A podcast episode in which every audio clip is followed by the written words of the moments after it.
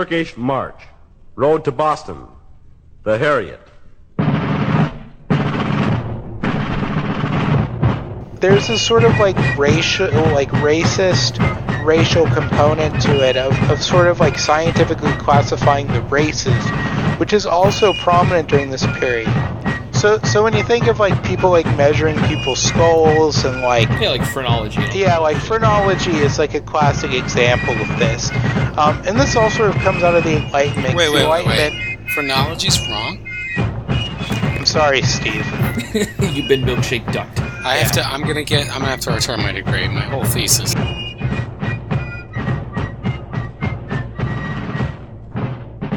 Welcome back to the Trilateral Troika. This is Steve, along with the other Steve Ahoy, hoy! and Ryan. Delicious. What was that? Um, let's see what this is. This is uh, libations uh, from Brew Hub, made in Florida. I didn't even hear the sound. Have- Have you just gotten really good at it from all the reps? Yeah, dog. My, my, my, my index finger has has like muscles to it now. You got Barry Bond biceps in your fucking index finger. I'm juicing in my fingers. Oh my god! Hall of Fame. He's just he's just constantly using one of those hand exercisers. He was Like, I hate those things. What, what is, you're like? Was you're Rand from uh, the Goonies? Just have one of those like cut off sweatshirts on, constantly hitting the hand exerciser. If I'm gonna do it, I'm gonna go full 80s with like the headband and the high, like the high thigh, like the thigh high socks and all that he shit. Calm down! has- Don't talk shit about Thanos. he, he has those gloves that just sort of like the end of the glove is sort of like right after the knuckle, but Yeah. it's missing Yeah. the, the fingers he would use to to open a can. Did you guys? You know that? Did you know that was Thanos? I did not know that. I didn't realize it until way later. That what was Thanos? The guy from the Goonies. Oh yeah, yeah, I knew that. Yeah. He That's was crazy. um he was Thanos as far back as uh, Guardians of the Galaxy. That's crazy. So weird. Ridiculous. When he just like shows up, I, I'm pretty sure it's like a an after credit scene that he shows up in the first one. It's been a while. Oh since I yeah, watched yeah, it. yeah. I thought he looked a lot like my favorite British figure of all history, Lenny McLean. Uh, a lot, Let him clean. hey, a um, can I lot. share something with you guys and y'all not kill me? Uh, Yeah, sure. Did you I fuck don't up watch Audacity? superhero movies, man. Oh. I, I've, I've never seen any of the Avengers. I've never seen. That's fine. Like, like I know who Yeah, Thanos yeah. is, but I've never seen any of those movies. Now, That, I that's think I fine. stopped watching superhero movies when Tobey Maguire was Spider Man. Although I did see Venom, and Venom I liked, but Yeah, Venom I was got good. Venom was good. I mean, I don't, I don't understand the hate for it. It was really good. I, I liked it, but I'm a huge fan of Venom. Like from when I was a kid, and they actually had like Venom in the comics. I I was- recommend. I was a recommend Venom the fan. Marvel movies. Uh, the um, they're they're good. I mean, they're they're just like you know icing on a cake, basically. That's all it is. Mm-hmm. If you dig a little too deep, it's just a lot of cake. But you know, the icing tastes good. It's like icing with no cake underneath it, more or less. like the comics are better. Not to I was sound gonna like say that guy. you're, you're, you're essentially saying it's an ice cream cake. It's an ice cream cake. No, ice cream cake's good. Yeah, it's good, but like, it's really bad for you. like, Oh my are you saying the Marvel movies are really bad for Ryan? Well, I would I would say that they're bad for like popular culture, like like all round. Like, like I feel like though they are good movies, that there's probably a level of like bro out there, like the type of people that get mad about you know like movies and Star Wars and Star Trek. Okay, I see what you're saying. You're just talking about toxic fandom shit. Yeah, yeah, it's just it's Okay. just like toxic fandom shit, and just like if you ate like ice cream cake every night, like like you'd be like You'd get piece of superpower, shit right? yeah. You get have a fucking reality show called My 600 you- Pound Life. No, that's You- that's pretty much the eating ice cream cake every night is one of the few ways in the United States that you can qualify for um, uh, universal basic income. yeah. you'd you'd be Uh, like Ja- uh, Jamie, Jamie, can you look that up? Can you look that up, Jamie? You you'd be like Mac on It's Always Sunny when he's just like eating burritos out of a trash bag. wrong oh, he wants to be big, just to like scare people. Just like when people see him walking down the street. Everyone Like goes to that scene, but I think the grossest eating scene is either Frank with sausages in his shirt or Charlie with spaghetti in the movie Oh, theater. oh yeah. Like there's there's much worse things. Like the I would even spaghetti to a movie theater? I I would even argue that like Not Ryan, because he doesn't watch movies. the the, No, the orgy I do. I do. like the orgy buffet or or like Dennis eating cereal in his car as he's driving. It's just like a whole other level of like What's what it- the fuck are you doing? How I didn't find- Have you guys not mentioned anything wrong Rumham yet? Rum How ham wasn't you- gross. How dare Rum you talk just about a good fucking Always idea. Sunny and not talk about rum ham? Rum ham's just a good idea, dude. That's Yeah. not even gross. The Guidos Um, love it. Rum ham. oh man. All Speaking right, of a ham, Yeah, are we talking about rum ham? Is that what it is? whoa, whoa, In, in a sense, what? today we're going to be talking about William Dudley Pelley. Okay, so Hmm. why is this guy, in a sense, me? Uh, I I wouldn't compare yourself to William Dudley Pelley. Yeah. Um, but he is back a a, bit. He was in the 1930s a, a fascist leader in the United States. People might have heard of him from Hearts of Iron 4, where if you do convert the United States to fascism, he is the leader. How is this? Um, but- how is this anything to do with me? It, it's nothing to do with you. Why do you think this is like related to you? No, we, he's were- from- we, he's we from related it to Massachusetts, rum but- ham. We Oh, related okay. it to rum ham. It's Oh, not I, related I to didn't know that. Ryan so strongly like identified himself with rum ham. It's delicious. He's got one right on the on like a plate next to him right now, and he I- keeps trying to cut into it, but it slides If too I far did, every time he tries know. to hit it. I, I'm, I'm sure uh, Pelley was like big into rum ham because it's uh, it, it it's not for the Semites, so because he was very anti-Semitic, Oh my god, what are we doing? In an episode of Behind the Bastards? Yes. kind of. All right, let's do it. So William Dudley Pelley was born on March twelfth, 1890, in Lynn, Massachusetts. Not even surprised. Lin Lin, the city of sin, you'll never come out the way you went in. Mm-hmm. yeah, we have sayings about the city of Lynn.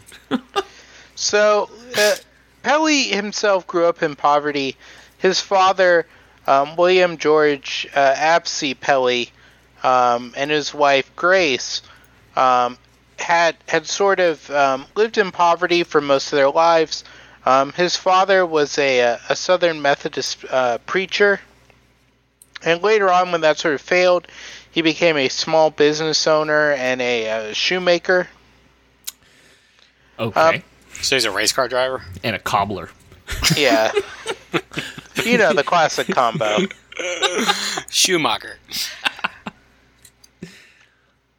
So Pelley himself was largely self-educated.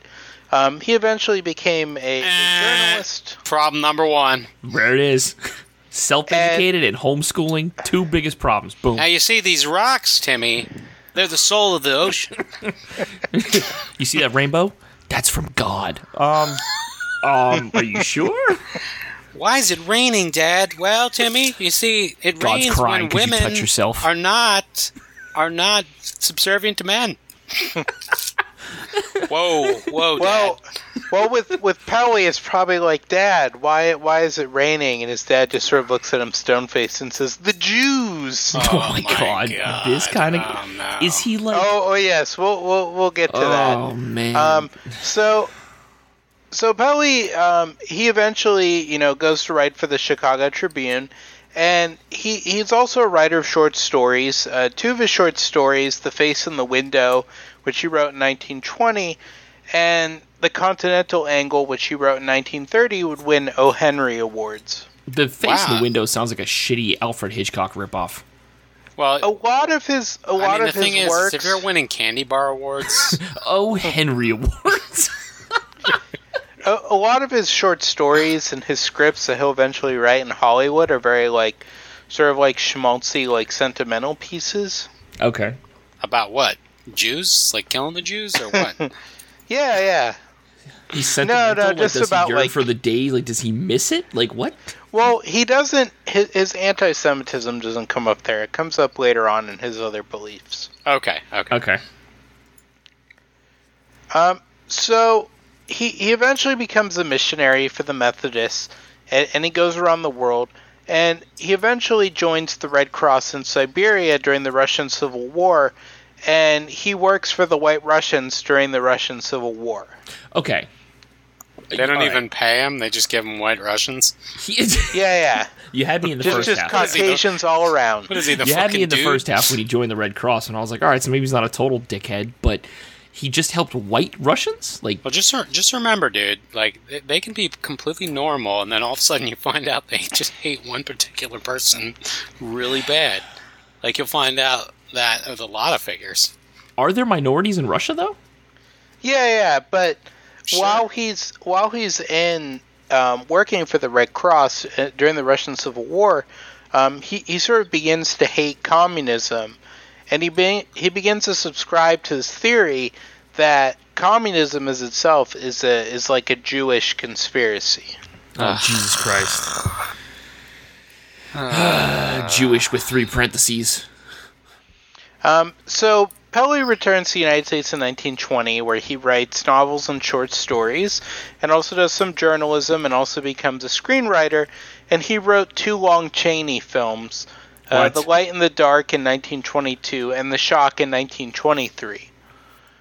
Um, Pelley himself was actually uh, he was well regarded as a screenwriter, but he eventually becomes disillusioned with the film industry.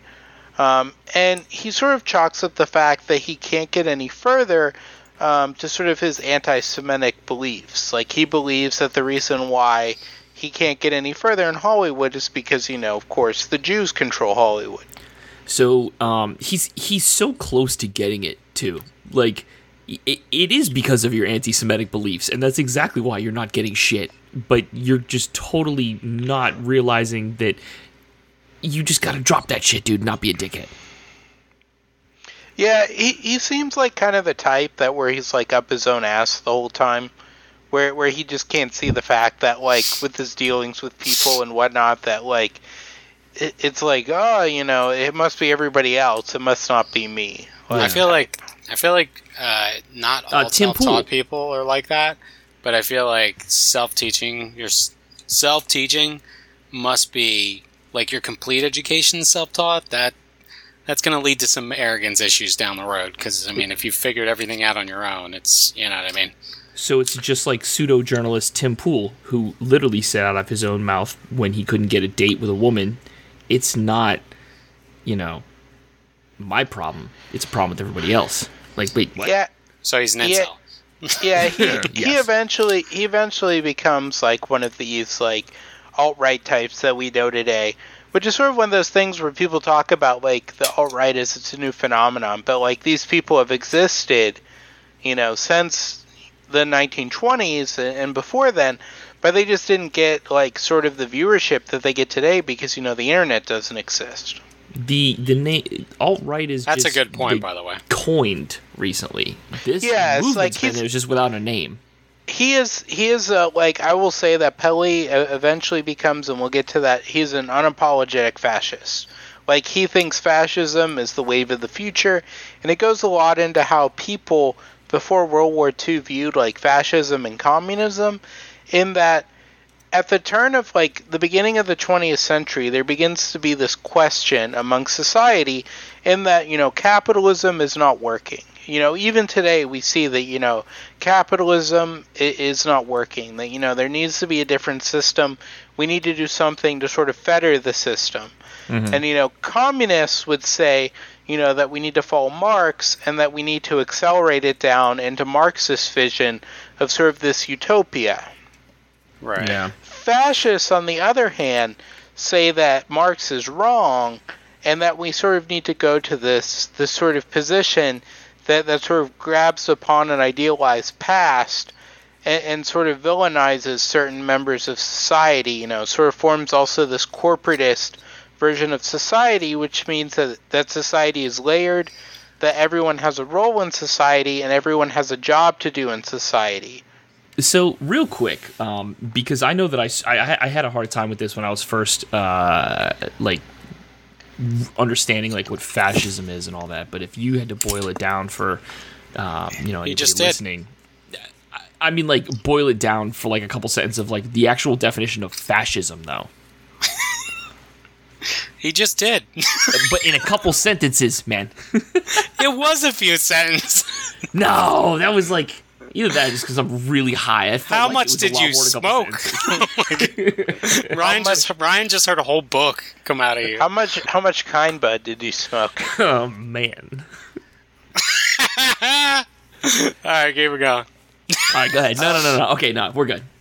So Pelley eventually moves to New York, and then he moves to Asheville, North Carolina, in 1932. Um, and there he begins publishing um, sort of magazines and essays um, detailing this like new religious system he wants to create called liberation doctrine. Oh my god. And, and liberation doctrine is kind of like a, a sort of like Christian nationalist, sort of like there. There's a bit of like communes, but it's like communes in the sense which this will come up more in his philosophy, but it's more like a fascistic sense and less than a like, you know, sort of like Marxist socialist sense of like everybody being equals. All right. Um, but what what happens in, in May of 1928, um, Pelley claims that he had an out of body experience and that he would travel to another plane of existence, which he also says was devoid of, of other corporeal souls. So it's just him chilling on this plane of existence with the people there. Um, he describes this experience as a quote unquote hypodimensional Hype. which I, I'm not even gonna like sort Whoa, of like describe what Ryan. this means Oh. because Cut the this is just out, so, all right? I'm trying to figure out how to get there. How, how do I get there? what do what I you gotta need do, to do? is you I gotta be can't. gotta meditate. Well, I do that. You gotta not jack off. All right, I'm You gotta meditate, and you have to. You have to what? Did not Uh, jack off. Well, I am a Taoist. I do Well, I feel- celebrate Taoism more than anything else. So technically, I'm supposed to be holding that jing in, if you know what I mean. If this Yeah, was the just, Seinfeld just episode, rooting your shanty with every I'm supposed to be with every holding that ounce you in. release your Every, mortal coil. every emission of essence brings me further All away your from all the your yang energy is pouring out of your body, and you're just becoming just- yin aligned. Every emission gets me further away from the Pellyverse. if this was um, that Seinfeld episode of King of Your Castle and Master of Your Domain, I would be Kramer, just moving in right now and slapping the ten dollar bill on the table. I'm out. I'm out. That's right. I'm out of the contest. One of the best episodes ever. That was such a great episode. Um, so what Pelley says is while he's in this this sort of state, um, he met with God and Jesus, Hmm. uh, which which is very which is very like Mormon thing. You know, it's very Joseph Smith. Um, and they instructed him to undertake the spiritual transformation of America, which is also pretty Joseph Smith. Okay. Um, and, No, and it's Pelley, Ryan. What you're not understanding here is that this guy was chosen by by God. this is God's boy. Like, Yeah. he he wasn't just like. Yeah, didn't 'cause just I'm sure up and God's looking for white America, right? Well, I mean, where else is he gonna go? The white children. the Jews. Uh, Canada, There. They don't even like his kid. Sweden. It's like the just the what's one problem, one fundamental problem I have with uh, most religions, but especially newer religions. I forget the name that um, Karen Armstrong refers to them in her books. Cults. Uh, no, it's like NROs, new religious organizations, or something like that. Yeah, but like you could consider. Well, that's a philosoph- philosophical determination. But what I'm talking about is just like a, a religion. It's got millions of followers, um, and it's established. Is just that idea that there's always starts with like one guy who has like a direct connection to the supreme creator, like some like assuming it exists, like some thing just tapped him on the shoulder and was like, "Hey, buddy, buddy, I need someone to head it up." You and know, it's he's this just fucking schmuck who happens to be a self-taught sanctimonious prick. Like, it's this guy. That's the guy we're picking. You know, it's it's just like Third Rock from the Sun. You know, he's just like new message coming from the big giant head. Oh yeah, exactly. God, I love that think show. I don't, I don't understand like how's that possible? Because like sometimes you'd always think it would be like Fred Rogers, you know, someone who almost without sin. You He's like what I the best of us. Yeah, Yeah, like you would think it would be that, but no, it's always some schmuck who needs money and vaginas. which which mm-hmm. we'll we'll get to that. Oh, But- Some man. money and vaginas, as usual. Yeah, well, money, money, not so much vaginas. I, I don't think. um, so, after this event, he also claims that this this event gave him the ability to levitate, What? to see through bo- to see through walls, and wall also hacker. have out of body experiences at will. Fucking Ryan. wall hacks. Ryan, you just gotta have faith. That's all If it you is. believe in, if you're a Christ, if you're a warrior of Christ, you can no clip. I'm just yeah, saying. you can just no clip right through the wall. So what you're saying is to if I want to guy, get anyway. better at Call of Duty Warzone, I got to be a warrior of Christ. Um, and, and he's Well,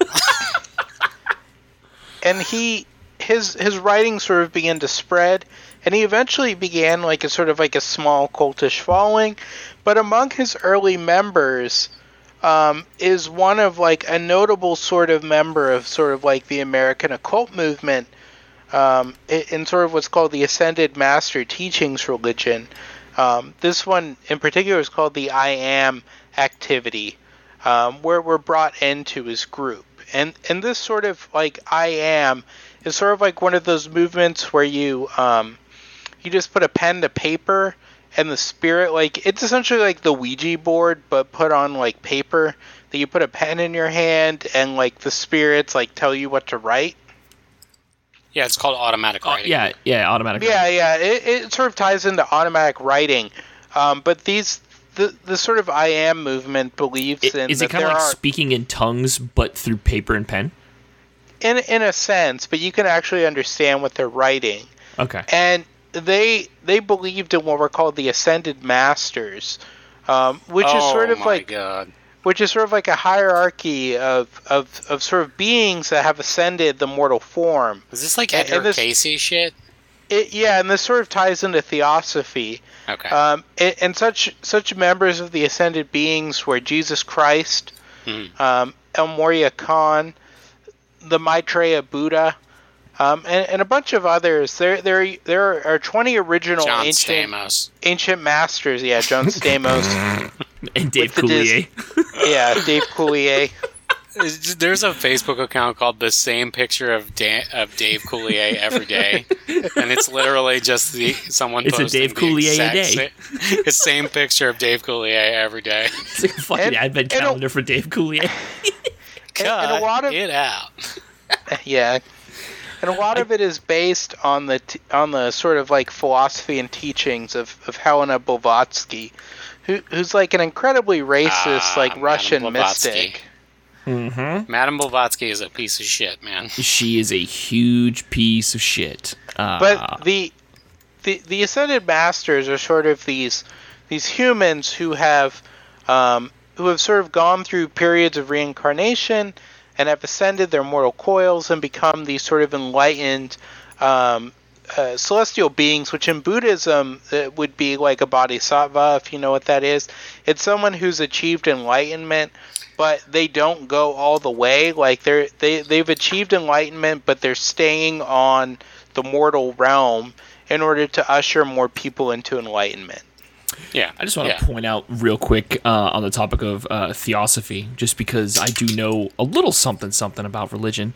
Um, the logo, because I, I I remember it being very fucked up, but it's been years since I've seen it. But so I just actually looked at it, looked it up real quick. But the logo for the uh, for the Thea for the the logo for the Theosophical Society. There we go. Dude, you um, nailed that. It has. I'll like, cut all the other stuff out. it has like literally like a backward swastika, a Star of David, an Ankh, the snake eating its own tail. Like it's a crazy symbol for It's a, a, it's what religious in quote-unquote- wrestling you call a religious. sma- a, a smaj.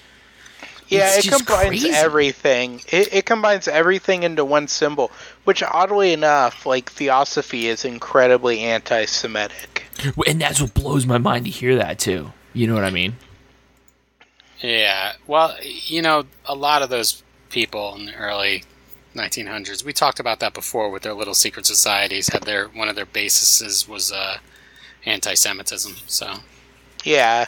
Like that that's that's sort of like the classic like go to um in, in Western society because like I, I think it mostly has to do with the fact that like Jews were so present in, in Europe. Well, anti-Semitism was pre- Well- pre- prevalent. In, Well, Yes. an- anti-Semitism is prevalent, but also the fact that w- what I was going to say is, you know, that the Jews are sort of like a constant minority because they were citizens of the former Roman Empire.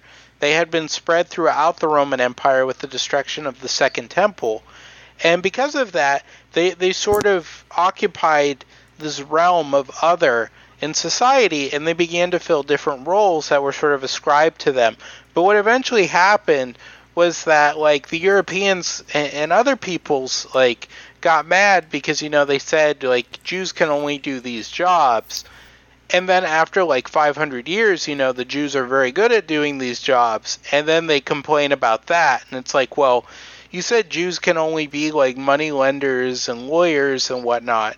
Like you, you, you can't go back and say like it's not fair that they're the best at doing that job when you've said for the last like five centuries that they're the only people that can do those jobs. Yes, because It- your arbitrary rules told you that you're not allowed to. Yeah, you, Yeah, liter- you it- literally just explained anti-Semitism in such a, a succinct method. Uh, bravo, that was perfect. But it's it's it's just one of I'm of not those even being things. sarcastic like I normally would be. That was just really good. I've I've like heard the like I've I've I've gone through it and like I think the thing that told me it the best was the BBC has a series called The Nazis: A Warning from History, which was made in the 90s. It was either the late 90s or the early aughts, and they actually interviewed like former members of like the Nazi government and like people who like turned in Jews to the Nazis. That had to be And- the 90s and not the aughts. Yeah, and like the one guy who was like, I, I believe was Schacht, who was like one of the early like financial guys of the Nazi regime. Like he sort of lays down. Can you say the word financier? Because I love that word. Good. He was a financier, Thank you. um, and and he was like the one that came up with like the MEFO scheme and stuff like that. But he essentially lays down like he talks about like well he's like well you know the Jews you know they were all the lawyers and all these other people and then the interviewer says well you know for like like 500 years or so like in German society like that's all Jews could be. Right. and like and like Schacht just sort of like just like hand waves it away. But like but like that's that's essentially the truth of it is like you you say like people can only do one job. Like don't be surprised if they're very good at it and don't be mad Yeah. you know when they when they stunt on you when they're doing these jobs Because they had Stunting fucking on 'em. century, you had centuries fucking heads up to d- perfect the talent. Then these people are fucking yeah mad. it's like like, no it's man, like what the fuck? Why are you so good at that? if you come from a family of lawyers, like you're probably going to be a good lawyer if you like set out in life to be a lawyer. Like Maybe. it's not rocket science. Like like yeah, I'm sure there's going to be some people that are bad, but if you're like middling, But you have all the- the advantages Yeah. of like a, a lineaged approach to a scholarly subject is definitely going to have advantage over a non-lineaged version. But the thing is, is you're asking a moron to understand that. yeah, yeah, Like, you're you're you're asking like somebody who's just like who's just like an irrational bigot. To Well, let's of, put like, it this way, too. Things. Let's be nice. I mean, we don't have to be nice to Nazis. I don't give a fuck what you say I'm about to say, no, or punch Nazis. punch- but I'm punch a saying, let's be nice about the conversation. Let's just say it's someone who's probably not operating with a bicameral mind. like he doesn't think about how he thinks. Like he's Brain not. is Yeah. He's not metacognate cognating at all. He's he, all he's doing is thinking exactly in the line, and it just as you get older, if you're if you're a hateful prick like that, and you don't accept any outside interference, you know, 27 rolls around and your brain's just like voom, and that's it. You know, It's- very it's difficult to get them out of it. That's why they. That's why like, they inculcated person. children. That's why they inculcated children, man. Yeah. That's why they did. It's why religions do it. Same reason. Because That's why, uh, honestly, that's why. And you, if you dig and you scratch the surface enough, that's why people homeschool their kids. Not house because they're worried its about, foundation. Some especially if, if it's a very Some religious reasoning for homeschool. Yeah, there's a lot of that. Yeah. But, but and I agree with you to a certain extent, but I will say that that's that's become less of a thing, uh, not just because of COVID, but just because of uh, the availability of tools for homeschooling. And I'm not a, I'm not for homeschooling, um, Not at all. but yeah, I've, you know. I've, I, I have close friends that were homeschooled, and like they went to high school in their like last years, but like all of their friends that I like interacted with that were like homeschooled their entire like lives were like weirdos. They always Like- are because there's no like social they- interaction. There's no social growth. There was there was no social interaction. They they sort of lived in this bubble, and the second they left that bubble, like some of them like even went like crazy. Like I know one guy like even like he like committed like grand theft. Like like the second he had a chance to be free, he was working for a lawn company and he just drove off like like to Tampa or whatever, like just just On like several mower. hours away. YOLO. And like the company like truck, yeah, to live it up. Oh, oh my god. You know, uh, you know. So we're talking about anecdotal, the and most of us have bad, only bad anecdotes about homeschooling. But uh, talking about that, man, this guy taught himself. Yeah. He's like Abraham Lincoln. I'm just gonna keep repeating myself. Yeah, but Abraham Lincoln could wrestle. You know, so you got to give him credit. True. I, I don't think Pelley would be a wrestler. He he kind of looks like he kind of looks like the devil. Like he has that like mustache and like goatee combo that's like? Satan. he looks like what? Yeah, he kind of looks like he kind of looks like Satan. He's got that. Who's the anti-Semite now, Steve? I know. Um, so I just watched the- Jojo Rabbit, where like they kept kept drawing Jews as like devils and shit like that, and I was like, oh Yeah. my god, that was a good, Good movie, movie, by the though. way. Yeah. fantastic movie. Um, so the the ascended masters that they believe in, um, these these sort of beings communicate with with other sort of enlightened beings such as Blavatsky, and also among the I Am movement, who the leaders of are Guy and Edna Ballard, who who are sort of like early students of Pelley, who who sort of like grift descend Pelley, like like they sort of form their own movement Okay. and and this whole sort of theosophical movement that that sort of like I am is based upon is also accepted because they believe that like Jesus is like among like that he's above some of the other masters because he contains a, a quote unquote Christ light. Hmm. That that because he's the son of God that that he has a sort of prevalence over the others which makes it acceptable within a Christian context, sort of like Rosicrucianism, Sure. where like he's because his because all of his powers come from being the son of God, like that makes the whole movement valid, and it also makes him the most powerful. All right. Um, and and and Guy Ballard would eventually say, and this is according to the Los Angeles Magazine, um, which is where all this is sort of taking place, that he is the embodiment of George Washington, an ancient Egyptian priest, and a noted French musician. What? See, this is what's called uh, playing make believe way too long. Yeah. Well, this is yeah, this is also like leave their mom's Scientology. It's like being on the tit of make believe a little too long. I'm starting to think this dude is not really from Lynn. Shut This the is- up. But this is like this is like Scientology because Tom Cruise, who's who's also, if you've not heard, is also very short. He's like Um, five foot four, isn't he? Yeah, yeah, he's he Cute like little that. guy. That that's one of those things where it's like it's quote unquote short, but like society has built itself to a point that like people on 4chan are like if you're like under like five foot seven, you should kill yourself like type people.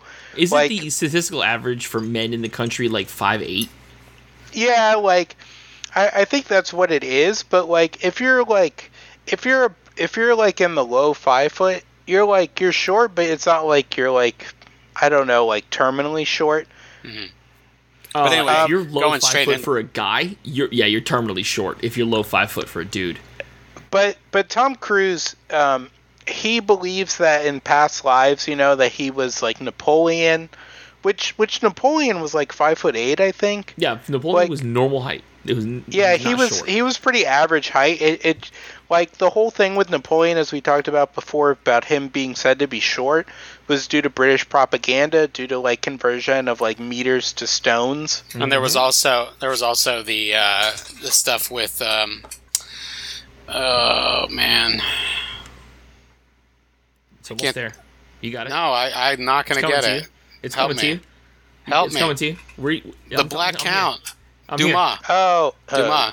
There's a thank you. Dumas. Yeah, Uh, there's also Thomas that. Alexander Apparently, Dumas. when they like, I, I think I read a story once that when they when they went to was it North Africa that they went to? They were in Egypt. When they or went to? Egypt, and Yeah, yeah. and they looked at and they they swore that Dumas was the was the commander of the armies. yeah, because because he, was, like the Chad. because he was just the Chad Chad Frenchman, you know, just big six foot two hulking like monster of a man, and then there's just uh, Napoleon going, "No, it's me, it's me, c'est moi, c'est moi." Uh, he was- no, I, I I don't mean, think it uh, is, buddy. I think it's that guy over there. He looks like he could fucking shit on you. I um I went to Italy a few years ago and we toured uh, some of the catacombs in Rome, and at one point, one of the tour guides we were with, he kind of like pointed me out, and I don't remember the exact context, but it, it, it was a roundabout way of being like, "Where are you from?" You know, you look like one of those big Vikings, like one of those big brutes that just don't fit in around here because he was basically saying like you're I'm 6'2", right? 260 so he's like you're one of those you're one of like the big guys that don't really fit in here like and he like he's trying trying to make it um, like, like a joke like oh you come take our women. I'm like what the fuck are you talking about dude? That's not what? It, it, being being over six feet is technically like not normal like you should be shorter to be average right I think I think like the Dutch are, are normally like pretty tall on, on average. I, I think I I think it's the, the Netherlands which is by by average the tallest country in the world. really Yeah, I I I'm not gonna look it up right now, but I, but It's I've probably I've heard because in of the all past. the gefilte fish. hey i'm jamie we uh take a look at that see what the Yeah, yeah. Pull up the high clip. pull up that high clip of the gorilla fighting that Yeah, we were talking Jamie. about that. Speaking of uh, of other podcasts, what is he gonna do when he moves to Texas? Like he's moving the whole show to Texas. How's he gonna smoke weed? He can't. That's true. Yeah, if he smokes it on camera, I'm sure some like local law enforcement people are gonna like Now, Joe, raid his raid He his just compound. say uh, Okay, we so said you and could come foremost- on into Texas. first and foremost It's like he's Willie Nelson. dude. He's a white dude. And uh, Dude, Willie Nelson. dude. Willie Nelson got Willie arrested Nelson. in Texas. Will, Willie Nelson gets constantly harassed by like the highway patrol And he's almost police dead. to get his to get Like- his like weed. And, like at this point, it's like leave the man alone. He's Willie Nelson is like American royalty. It's like coming at Dolly. It's It- like yeah. he is. Really he's like a duke or or a Yeah. prince. I don't want to call him the king because Dolly's the queen. But that's right. Yeah, that'd be Yeah, a weird yeah, yeah. kingship. Yeah. it'd be a non-sexual relationship. Yeah, he's like it's like he's just smoking weed. You know, he's not Prince Andrew. Yeah, no. Jesus Christ. He's not touching He's people. just he's So just any- smoking. He's just so smoking anyway. weed that was hydroponically grown in tequila. Anyways. I yeah, I just don't understand that. So anyway, so yeah, they got like basically you can just say that this I am movement is is a fucking wacko Well, cult. Well, what happens is that eventually, um, uh, Guy Ballard says that he can communicate with like the the Mahatma, who is like the highest ascended master, who is the Count Saint Germain, and the Count Saint Germain is sort of like this grifter in. I I believe it's the 17th century, and, and he's this like nobleman that just sort of goes around the courts and claims that he's immortal, and he does some like parlor tricks, and they all believe him. Um, but the these uh, so he's like Rasputin. yeah, and, and he's He popular in is- Rosicrucianism, Yeah, he's really interesting figure. but he's he's essentially a grifter that these people glom onto, like his sort of Yeah. legend, Mhm. and and and sort of like claiming that he can communicate with Saint Germain is is sort of like the prestige of his like communing. That's the prestige. Yeah. Master Wayne. Uh, No one's looking at their pockets as you communicate with the Count Saint Germain, Master Wayne. That's the prestige. That's the prestige.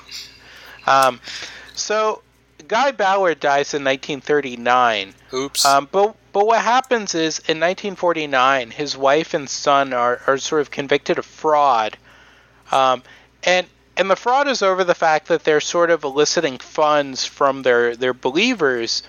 Um, but this conviction is is overturned by a Supreme Court case, which is the United States versus Ballard, um, which, which sort of like protects um, religious freedom in the sense that saying that that because these people believed in it, it wasn't fraud. Which, which you know, I'm sure all of us believe, you know, that that's still fraud. That even if these people believe in it, you know, like fleecing them in this way is bad. so Supreme, I'd like to mention a word to you, and you tell me if your argument still holds water. Uh oh. You ready? Does the defense's case You ready? hold water? You ready? Yeah. Herbalife. all right, all right, the honorable, the honorable congressman from Utah. Um, if if fraud was was I wish we discussed fraud that way in those terms in in this day and age. It turns out only when you're like a religious cult can you be convicted of fraud, not when you're literally a one of the biggest frauds ever and you're just never convicted. Unless you're Bernie Madoff. He got Yeah. convicted, bro. yeah, eventually, That's what I'm it, saying. it catches up with him The thing is, if you're making people money, you're not going to get convicted. But if Well, you aren't making people money, yeah, the Yeah, whole but the point very of nature of Madoff. fraud, you can't make everybody money. Somebody's going Well- to be getting fleeced. Well, the thing with Bernie Madoff True. is that he was so good at playing the shell game that everybody thought they were still, you know, on the that was on the level uh, until like it reached like critical mass. Steve- like he was just so good at the grift. not only is it do I have to deal with Bobby Bonilla Day every year, but I also have to deal with the fact that the that the fucking Mets lost money to Bernie Madoff. Steve, we, we should all we should all hope that one day we can get that that Bobby Bonilla money. Uh, Bobby Bonilla is the smartest. He's it's either him or his agent. I'm gonna give them both credit. Smartest contract in the history of sports. You know, There's Incredibly. there's like a spectrum. And I'll be long like- dead, and he'll still be getting millions from the New Bobby York Mets. Bobby Bonilla is at the ten, and like Lenny Dykstra is at the one. Lenny Dykstra has actually ascended way below the zero. He's like the rock bottom. Maybe like Curt Schilling is the one, and then Lenny Dykstra is like the negative. Lenny Dykstra is like um, Don't give Curt Schilling anything. Lenny Dykstra is like uh, Roddy Roddy Piper on It's Always Sunny. Oh. My favorite. He Rest in recently peace. tweeted Rest in when peace. when uh, Kamala uh, Kamala died. Maniac loves you. he uh, Kamala the Ugandan giant or the Ugandan butcher. This is Um, Lenny wh- Dykstra tweeting this. Yeah, Lenny Dykstra tweeted his condolences, and he tweeted them at the government of Uganda because he thought he was actually Ugandan. Kamala was from Mississippi. Lenny Dykstra's fucked up, dude. Jesus. You, yeah, when you're, I, I don't recommend looking it up, but if you, if you're feeling brave, go ahead and YouTube some Lenny Dykstra quotes. No, There's- thank you. there's All right, so there's how's some Lenny good. Dykstra fit into our topic? well, um, Surprisingly, uh, probably his beliefs sort of um, differed from the the I am movement people, and he sort of kept his own path. And his religious system that he followed was a mix of theosophy, which we touched touched upon, um, spiritualism, which is sort of similar to theosophy, sort of like communing with spirits, you know, the other side. Sure. Um, Rosicrucianism, which we talked about in a previous co- uh, podcast, and what's called uh, pyramidism, which is sort Pyramid of this schemism? belief. does he want to fuck pyramids? Well, the the sort of belief is that the pyramids are sort of conduits of power. It, He it's sort wants of to like what, that's what hashtag uh, WAP stands for, dude. It's wet ass pyramids. yeah, These are his fucking J.O. wet ass p words, pyramids. I'm gonna do this with my p word and uh, p word, p word. I thought it was wet ass Poor president. There's some there's some whores in this house. There's some whores in this house. And they've got Um, wet ass p words. poor, poor Ben. that is the worst. Pelley, well, yeah, it, it's terrible. Um, but but Pelley considered his belief system to be a sort of perfected form of Christianity, and he claimed Oh, that there were that there were dark souls in society. Was it a perfected form of Christianity or Catholicism? well, also Dark well, Souls 2 or 3. It's perfected form of Christianity because he said the dark souls in society were Jews, communists, and papists, which represented the overall evil in society. Papists or Catholic Catholics? So Oh, oh, yeah. Okay, yeah. Thanks. I, I had no idea. Um, so during the Great Fuck you, Depression, um, Pelley,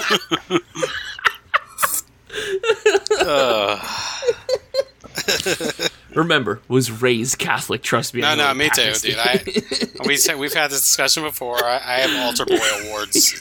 I'm uh, I got it. Oh my god. I, if transubstantiation is real magic, then I was present Oh, for man. many miracles. I Um, just, I, I just, I can't with this guy's religious views and Well, ideas. you know, there's a lot of religions that do that. I mean, the Jehovah's Witnesses do that. You know, um, yeah, it's It's the it- same it's thing. They like- predicate off of one of the other religion's faults, um, and they have many, and and it's well deserved to attack them. But I they understand predicate, that. Why- and then why they go, can't- and then they go a level further. it's it's very much like sort of like the American sort of like religious movement, like like sort of like program that you come up with, is that you sort of like take upon like existing beliefs and you just sort of say like, oh no, they're wrong, and like this is the correct way. Um, but Pelley becomes sort of involved in politics in the Great Depression, um, and eventually in 1932 he founds what's called uh, Galahad College in in Asheville. like, um, like, like Sir Like Sir Galahad? Galahad. That's yeah, right. like Sir Galahad. Oh my God. And This guy is the It- original like t- Taylor Swift was at my house. Like you know, God, just just uncle works for dropping names. Yeah, and it's sort of a um, sort of like a grift college. It's it's what's called a, a correspondence school. Trump University. Yeah, yeah, like that type of deal. Come And to Trump University, where you get at every cafeteria serves Trump steaks. and they they specialized please in no. in what he referred to as social metaphysics and Christian economics. Oh, eat ass, Jesus! and a lot of here, and a lot of his like Christian economics beliefs, which will come up later, is, is sort of like like a like a cult commune type deal. okay, Like like think of like the Branch Davidians, like that's sort of like his his idea for like Christian economics and like Christian society. So he wanted to fuck all the women and have the dudes not fuck the women. Gotcha. Yeah, like well, as far as I know, Pelley wasn't like big into like screwing the women, but he did want to become like the godhead of like an organization. So he goes, he's an egotistical psychopath. Yeah, Gotcha. he's he's the Volcel god. Gotcha. um, and and during this time, he would also found um, what was called Galahad or Galahad Press, um, and Uh, through this, he would he would publish his different like magazines, newspapers, and books. where's he getting all Jesus this cash? Christ. Well, he he's grifting, which which will come up later on. See, like, the he has thing. Like, it just goes to show you, like, uh, you you really got to be careful. You know, Listen, uh, what I'm saying is, grifters today need to take a look back at their roots, like old Mr. Dudley Pelley here, uh, because this motherfucker was founding colleges. These assholes today are crying about lyrics to a song called Wet Ass Pussy. I really think that there has been a severe decline in shitty grifting. we were Like, s- we well, were using this p is- word. Now I got to mark it as explicit. this is like this is like uh, Liberty University. Oh yeah, your Oh. boy, your boy trying to show the stem of his dick on his boat. the fucking dick This is root. exactly the same. You know, if if it was today, you know, he'd be making TikTok videos about like But he how stepped he's doing. Trailer Park Boys. Jerry Falwell is, or Jerry, is it Jerry Falwell or Junior? It's Jerry, Jerry- Falwell Jerry Jr. Jr.. Okay, so Jerry Jr. Yeah, he stepped down. He's done. Yeah, he's he stepped down, but I'm pretty sure that's after he turns out called God into a Christian generation. radio show to to explain what was going on while he was very like very like audibly like drunk. Like Yeah, so uh, guys, uh, uh, uh, listen, listen, uh, hundred percent, uh, Lord's honest truth. Uh, I'm I'm I'm wasted right now. That's why you can kind of see my dick root right here. If uh, if you want to take a look, Did you say wasted? yeah. I don't think the man would say drunk. You know what I mean? I think he Wasted. tried to be he tried to be cool about it, but use some weird lingo It- that's like no, he it's not was cool. Yeah. he was almost talking like when people do caricatures of like drunk Kris Kristofferson. Like he was just you like, know. now I'm gonna explain why I was on that boat with that woman with her pants unbuttoned and my pants were also unbuttoned. Oh, does he have a southern accent? He kind of does. Like I drawl a little bit. Yeah, he has a bit of a draw. Now, if you see this black liquid here in my cup, this is not a rum and coke, no matter what you may have been thinking it is. This is just dark water. It is also known as a stage prop. Just like, like, this, this woman is- on my side. She is This- here just for This decoration. is this is Texas tea. This Black is gold. not liquor. It's just barrel juice that I melted from iced barrel juices I strategically keep on my boat. How dare you insinuate that, that Bacardi would touch these lips? in on on January 30th, 1933, um, Adolf Hitler is inaugurated as Chancellor of Germany. Um, and, and Pelley, who had sort of been a, a follower of Hitler for a while, you know, he was a big Hitler head. Pops a Um, huge boner. Yeah, he, he founds what's called the Silver Legion. This guy goes.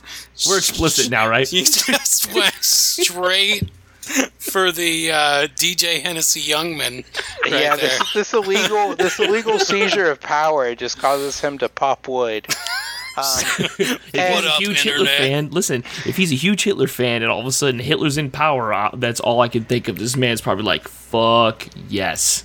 and and he founds the Silver Legion, which is this like sort of political party slash sort of like a Nazi style like paramilitary organization, which is anti-Semitic, um, and Okay. he, he and he would the the members of this organization are called Silver Shirts, and they would also Oh. refer to themselves as Christian patriots. I've heard of the silver Um, shirts before. and, and they would wear silver shirts with blue ties and and blue like pants like Yeah. that was their uniform and and their insignia was a scarlet l um, which was on their flag and also was on their uniforms over their their hearts So, Yeah, real it's question. the L stand for lying.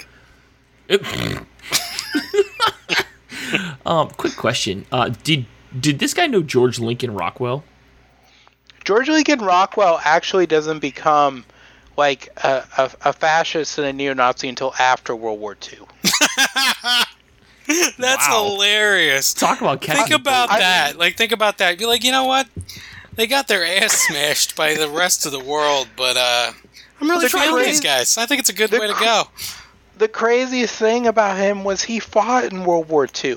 Not that he really saw combat, but still, he served in the United States military during World War II, Um, which you know doesn't stop a lot of like racists and Hey, you know, I was at post-war Birkenau period, and I didn't really still. see anything bad going on there, so I decided to join up after the fact. So, it's just like, in case anybody what they listening got does wrong- not know, I like, only George Lincoln drive Rockwell a German was the founder of the fucking American Nazi Party. Like Yeah, there he was was a the legitimate first American neo-Nazi. Nazi party, and this man George Lincoln Rockwell was the founder. That is insane to me to think that there was literal rallies. Held. I mean, there's Nazi rallies held today. Where was Trump at last? Isn't that Um, one? Shut up.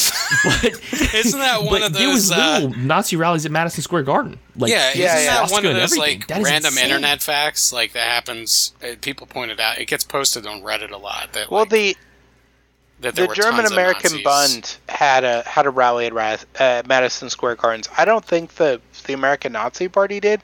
I think the Bund did, which was in the 30s. Yeah, it was Um, pre pre war. Well, like during but the war, but not like it was it, well it was pre-war it was it was before it was before like the nazis invaded poland right. um but a, a biographer of Pelley's, um, Scott Beekman, he, he sort of points out that, that Pelley was like the first American to sort of create an organization modeled off, uh, modeled after the Nazis.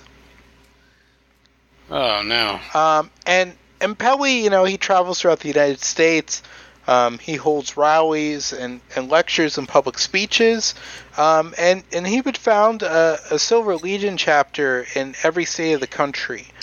Um, the the leadership or the membership of the party peaked at 15,000 in 1935, Jesus but by Christ. 1938 it would it would drop below 5,000. Good lord, that's a drop off. And and some people say it's a little bit um, a little bit smaller. Like for instance, the the communist candidates during this period would often score a lot more votes than Pelley does when he does run for office, which we'll talk about. Well, yeah, because the communists appealed, even though communism sucks, but it appealed to a larger audience. Yeah, and this is also before like people really knew what was going on under Stalin. Like this is before. It's also before people really knew what was going on in Germany. Yeah, yeah, too. Yeah. Um, but but like the the Nazis were pretty open about their agenda, Mhm. whereas like the communists were like, we're forming a utopian like society where everybody's Right. equal, and the Nazis are like, are like Jews are the rats that are gnawing at the base of society, and we have to stomp them out. Yeah, Like, see, The Like, they- like, they didn't "Oh, hide equality, it." That's cute. to con on to like what you were saying before about you know current rallies, uh, without getting too specifically political, uh, you know that's what happens with these people is that you know they find something that that works for them and they and they like glomp onto it because it because they're hateful pricks and it, it just happens to to um, support their Yeah. personal agenda. And it and it's also about sort of like a community, like a sense of belonging. Right. like like a lot of like sort of like reformed like neo Nazis or fascists like they'll say that like that one of the main reasons they joined was because you know they were vulnerable and and much like any other like cult like these people sort of like picked them up and like told them you know like well you're you're part of the movement. And it, and it's sort of like the the same reason you know that that organizations like the Ku Klux Klan or other sort of like white supremacist organizations became popular because they sort of spin this narrative, you know, that the problems in your life aren't because of you or, or society at large. The problems are because, you know, this one minority is, is taking everything good, whether it's jobs or money or, or secretly puppet mastering everything. Like, that's the cause of your problems. It's not because, you know, you, you need to change the way you live. Like, like a lot of people realize at some point Yeah. um, they they just sort of glom on to this idea, you know, that it's not about me, it's about this them that doesn't really exist. yeah. It's Steve, not gonna basically lie, the you kind of sound like a fascist here, bro. It's the absence of personal responsibility. Yeah. Sound kind of fashy here, man. well, I, I'm just saying, like, I can understand where they're coming from. Like, of course they're wrong. Like, what I'm saying is that these fascists are, are sort of recruiting like vulnerable people. Like, Right. like they prey on somebody who has problems in their life, who has issues, and like they they can't sort of seem to see like you know like well you shouldn't think that way or like that's that's not really right. Like you shouldn't blame like like other people that you don't even know for your problems, but the fascists are like, no, you're right. Like it is Yeah, the, the. Jews or the, the black people or the Mexicans that are like right. they're taking everything good in your life. You're talking to Wait. people who are already emotionally uh, Yeah. or fragile, and they're easily manipulated. And if they have pre uh, pre-existing prejudices as well, you can swell support up pretty quickly. I mean, that's what Hitler did. I mean, it wasn't. Yeah. It wasn't like it was. Uh, it wasn't like it was anything more important than that. That's exactly what he did. Yeah. So, what what happens is in 1935, an agent of, of Nazi Germany um, befriends this this Harris um, named Jessie Murphy. Um, she she had a small mining fortune, and she convinced her to sort of contribute money. Um, and, and to buy this ranch that had formerly been owned by Will Rogers um, to, to sort of make a base for the, the American fascist movement. Are you getting Which- into like? Is tell me that Roy Rogers burgers are not involved in this at all. Will Rogers. All right. All right. but like what what uh, like all these like nothing good ever happens on a ranch outside of Los. Angeles because that's also where like Charles Manson was hanging out at Yeah, the Spahn say, Ranch. Yeah, yeah, yeah. No, man. Yeah, a ranch outside of uh, LV is not good. yeah, yeah, You don't want to be outside of Los Angeles Oh, ranch. uh, Los Angeles. Sorry. Yeah, if you're if you're taking a vacation and and you're going to a ranch, like make sure it's not like a ranch outside of L.A. um, Maybe in a place like Texas Maybe where there should be ranches. Rancho Cucamonga. So the the ranch itself is 55 acres, um, and the the Silver Shirts sort of set out to make this like what what they describe as the fortified world headquarters um, after the fascists like conquer the world. Okay. Um, and, and on the compound, you know, they built a water storage tank, a fuel tank, a bomb shelter, and other sort of like outbuildings and bunkers. Um, ironically, the estate's like main gate, the entrance to the estate, was designed by a well-known African American architect in LA named Paul Williams. And, and Paul Williams is like during like the 20s and 30s, he's one of like the most famous like and well-known architects of like LA architecture. But the fact that the main gate to the fascist like world headquarters is like made is just was designed by an African American. Jesus. That's like some kind of Uh, cruel joke there. Yeah, that's yeah. but um, Pelley would sort of sort of lay out his party's ideology, which is based on anti-communism, anti-Semitism, um, patriotism, white supremacy, corporatism, isolationism, and opposition to what is referred to as British Israelism, whi- which is sort of what we would refer to today as like Zionism. So essentially, this guy took every shitbird and appealed directly to them. Basically. and um, Pelley would sort of make um, a, a number of magazines and newspapers that sort of like supported his views, which were th- called the Liberation, um, Pelley's Silver Shirt Weekly, the Galilean, and the New Liberator. Um, throughout the 30s, he would sort of become Wait, the well new known. Liberator? What happened to the yeah, old the new Liberator? Liberator. Who was the No, old originally Liberator? just just the Liberator, right? It's the new Liberator is what it's called. But who I- I'm was guessing the the, old old Liberator, Liberator? would be like the founding fathers. ah, The old Liberator was actually published by Harriet Tubman. Um, little known fact. because because the, the the idea is is that you know that this fascist movement is sort of like going back to America's roots and sort of saving American society from the degradations that they've been involved in. You mean quote unquote roots? Yeah, quote unquote roots, just sort of like this idealized past. You know, like the bullshit Gilded Age, like founding fathers type mythology, like that type of thing. Sure. Um, but as the 30s go on, like Pelley becomes well known as sort of like this right wing crank, um, to the point that like Sinclair Lewis in his novel "It Can't Happen Here," which is about like fascists taking Fucking over the amazing. United States. Um, in this, the leader of sort of the fascist movement that takes over the United States praises Pelley as as being like an important like precursor. What? Um, St- as as the 30s go on and the New Deal comes into existence, um, Pelley opposes it. Um, and in 1935, he founds what's called the Christian Party. Um, and he ran as like a candidate for presidency in 1936, but he only wins 1,600 votes. Across the whole country? Yeah. God Uh, damn, you fucking loser. So it, it's also probably likely that the like the membership of his organization is also inflated. Um, the Nazis were also fond of doing this. For instance, like Hitler was like the he was somewhere in the in like the like 14th or 15th member of the of the Nazi Party or, or what it was called before it became the the the Nazi Party. Um, German but Workers' Party. his yeah, it was like the it, it was called something else too. It was like a much longer name. But anyways, his membership card has him as like 514. They just added a 5 on front of the actual number to make it seem like they had more more members. Cuz you have to remember this is before like social media.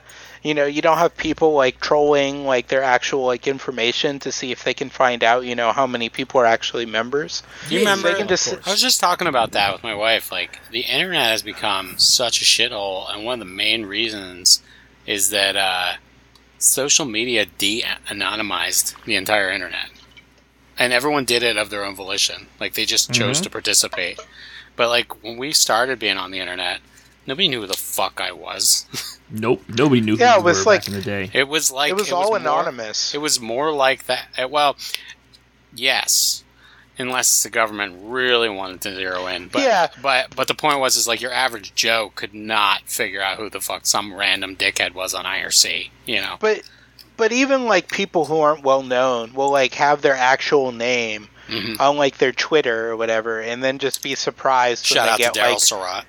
yeah, 'cause they're who just dumb. get like who just get like fired or like get in trouble at work because you know they're they're like tweeting like problematic things. Right. because they're incredibly dumb. Yeah, and it's like, why would you want to not be anonymous? It's the same reason I don't post pictures of myself to like Instagram or Facebook. Like, I'm not gonna feed the machine Yeah. that's gonna like hunt me down one day. I do. If You my, wanna know what's if my really hair's funny? looking good one day, man, I'm a little vain. I'll just post one up there.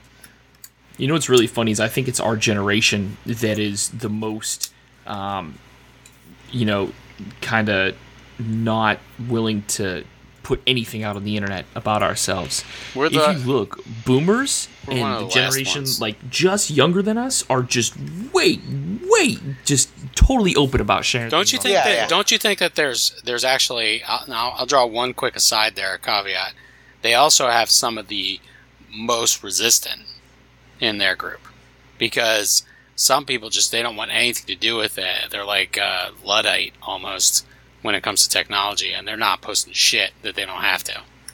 yeah, Because I deal with that a lot, as I've been doing IT for 20 years, and Yeah, Well, like you I just said, think this, some the people- generation that that we belong to is very specific, and it's that we don't share a whole bunch. I feel like we are like the original and best shit posters, quote unquote, quote unquote, so to speak. yeah, Just th- I, very, I'd say very that. things that are very, very. Um, I don't very think uh, confined to like the first quote unquote internet people. Yeah. I would say that the sharing, uh, the sharing thing is a, a mixed bag with older people, though. Like, you know, they, they tend to do what people tell them to do on the internet, and um, yeah. if you leave, They them- they believe everything they read. yeah, like the big the biggest problem with that group of people is, you know, if we're just being academic about it, is that they, yeah, they they glomp. I'm, I'm by the way, I'm not saying glom. I'm saying glomp. They like they take uh, any kind of news article that supports something that they might be leaned into, and they just run right headfirst into it and hug. Mm-hmm. And, and, And we've se- all- and se- We've all done that. You know, there's everyone's done that Yeah, at yeah. least once, where you just glomp onto something. You're like, oh, I love it, I love it. You know, Of and course. then you find out like two days later that's fake, or it was from five Yeah, it's- years it's- ago, or something. or it's like that. milkshake duck. Yeah, you just get fucked into stuff on the internet. So like the the idea that we're not Like Dollar people Mendy, I got hesitant- fucking milkshake ducked. Yeah, well, yeah, I mean, yeah, he's a he's a human trafficker. That's what Yeah, is. yeah. You know, he's just he's just your your your standard R. Kelly. Aren't most pop stars? Not most. Taylor Some. Swift. Taylor Swift's trying to swing an election. So was Kanye West. yeah, right. He's gonna end up in fucking jail, dude. My guy, my favorite. he's literally my favorite guilty. tweet- They're they're they're saying that he's Yeah, he's committed guilty. election fraud. Yeah, and that's a big deal because Wait. he, he doesn't have anybody to protect him except lawyers.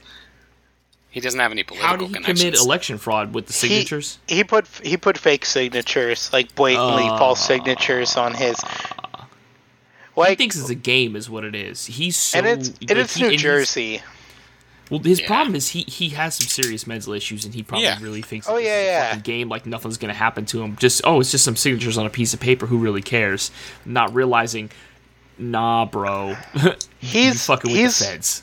he's actually said, you know, that like Donald Trump essentially put him up to this. That like he's just quote unquote spoiling the vote. Yeah, he's just like- trying to siphon voters off. That's all he's doing. But anyways, um, Pelley, who was unable to sort of like win a popular election, he keeps hoping that there will be a quote unquote silver revolution Ugh. that will overthrow the government and install him as like dictator of the United States. The South Um, will rise again. Same kind of bullshit. If you get sixteen hundred votes, I feel like you're making a mistake. You know, Like- he, yeah, like, like not even like he's not even getting joke votes at that point. Um, so he he likes to like he wants to be called the chief. no, in the same sense that like Hitler is called the Führer and like Mussolini is called El Duce, like he wants to be called the chief. no. Um, but but what happens is is that in 1939, um, he's called to testify before the House of Un-American Activities Committee. Um, Okay. But instead of doing this, um, he flees, um, and and he sort of like jumps across the country to different like silver shirt associates in order to like hide out from the the federal government. You guys ever think back, like during the time, um, like way earlier in this country's, you know, beginning, how you had to be American, and if you weren't American, you were going to jail or you were going to be, you know, canceled back in that time period. But What are we it's talking, very like, strange how you had to be fucking lockstep. What are you You had to be lockstep. Any question of socialism or communism, boy, they were trying to fuck you up. That's amazing to me is- how just incredibly fucking fascist this is. Yeah, because this is the the Dies Committee, which is before, which is sort of the predecessor to the House of Un-American Activities, which you've talked about before. Yeah, yeah, yeah. Um, um, but um, Pelley, throughout this period, um, he's charged with committing high treason, um, threatening an elected official because he wants to overthrow FDR, um, violating the Sedition Act of 1918, um, obstructing military recruiting, um, interfering with the operation of the military, and conspiring to overthrow the government of the United States. Boy, my man is cruising for the death penalty. But during this time, the the silver shirts are, are sort of divided because they've sort of like evolved into two camps. And one camp are the people who are into like his like new age spiritual leanings. Like they they believe in the sort of like theosophical thing. They're still anti-Semitic. They're still like you know full on that train. But, you also occultists. yeah, but you have the other group who are sort of like like fascists. Like they don't care about the the sort of like spiritual aspect that Pelley is sort of showing. They they just want to have like they just want to beat up like communists and like Jews in the streets and like throw bricks through like Right, they're Jewish riding. storefronts. They're riding Yeah, yeah. a semi-popular sentiment into some type of uh, action that befits their personal opinion. So in in 1939, um, Pelley writes his autobiography, which is called The Door to Revelation. Hmm. Um, Okay. and and this is sort of like his like Bible to sort of like mend the divides between these two groups. what a narcissistic asshole. Yeah, Um, it's pretty and- bad.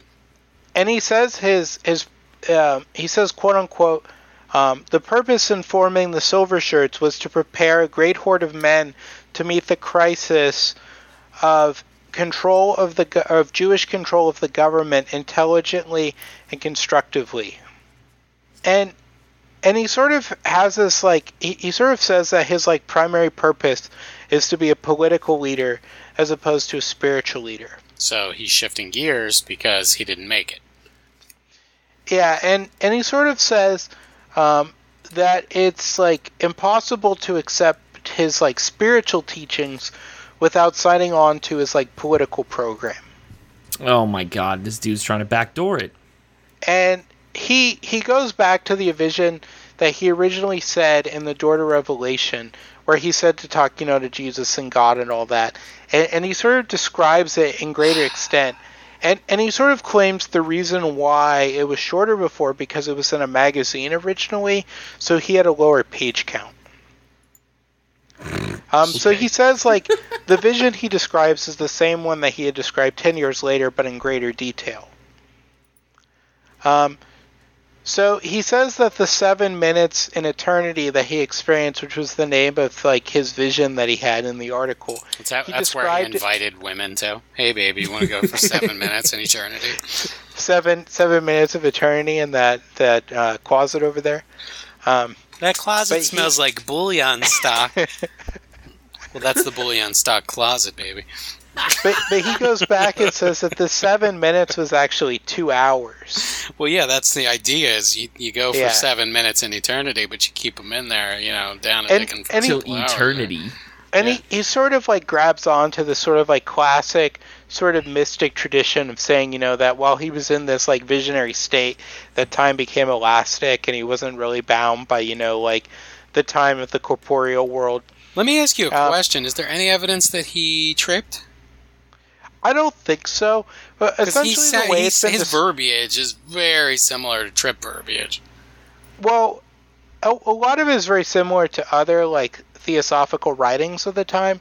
So I think he was just cribbing other people that might have tripped or or just sort of like described it before. Okay. Because what it sounds like is is that when he wrote it in 1929, that he sort of like drove outside of Los Angeles to the countryside and just sort of like cloistered himself to come up with like this grift. Hmm. Um, Pull himself And- up by his bootstraps. and so uh, he just sort of like uses this um, to sort of add to his previous like title was sort of like a medium, like sort of a, a channeler. Oh God! So now he's Edgar Cayce. Yeah, so he he said he he said that like he still did the same things he did before. You know, he ascended to heaven. Um, he bathed in a pool. Um, he met some like some some kind like spirits. You know, everything's like very Greco-Roman, um, and that um, while he's there, um, the, these two men that he met, these two enlightened men, they they sort of bring him around this sort of like Greco-Roman version of heaven. You know, like think like the Parthenon level. Right. Like, just a just- lot just of call a lot of gay relationships. Yeah, yeah, a lot lot of of beefcake. columns, Right. a lot of a lot of like pedophilic relationships. You know, between between men and boys. Oh my. Um, Ugh.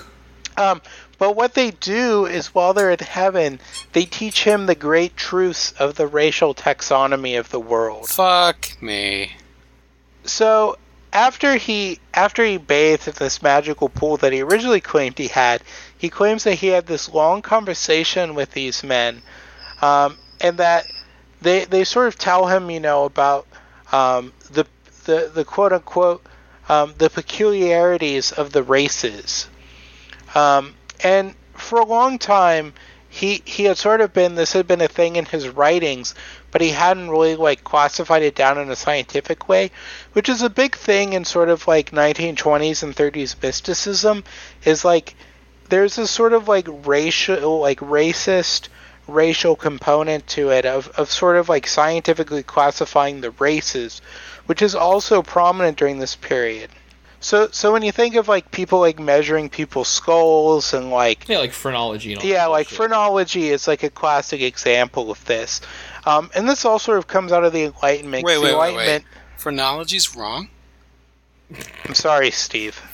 You've been milkshake ducked. I have to. I'm gonna get. I'm gonna have to return my degree. My whole thesis. You just you just take your like your your mannequin head with like the brain mapped out, and you just like toss it in the trash. Steve, can I have to tools here. I have tools.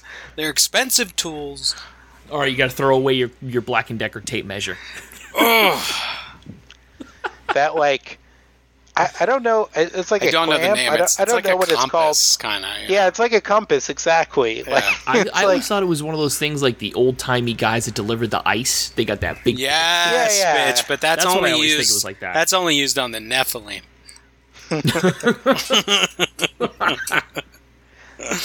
oh man.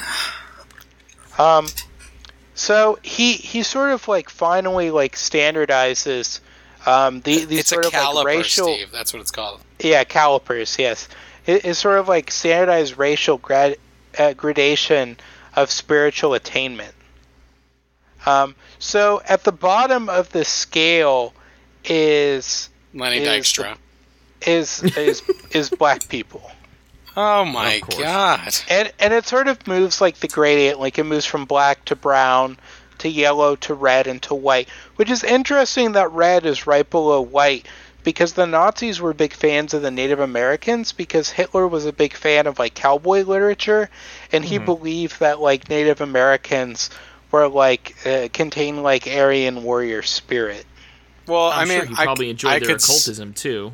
I was gonna say I could totally see where you would pull that into your bullshit if you wanted to. You know. and and Indians as well, like like from from South Asia, like the the Indian subcontinent. Um, the Nazis also sort of like ascribed them to be Aryans.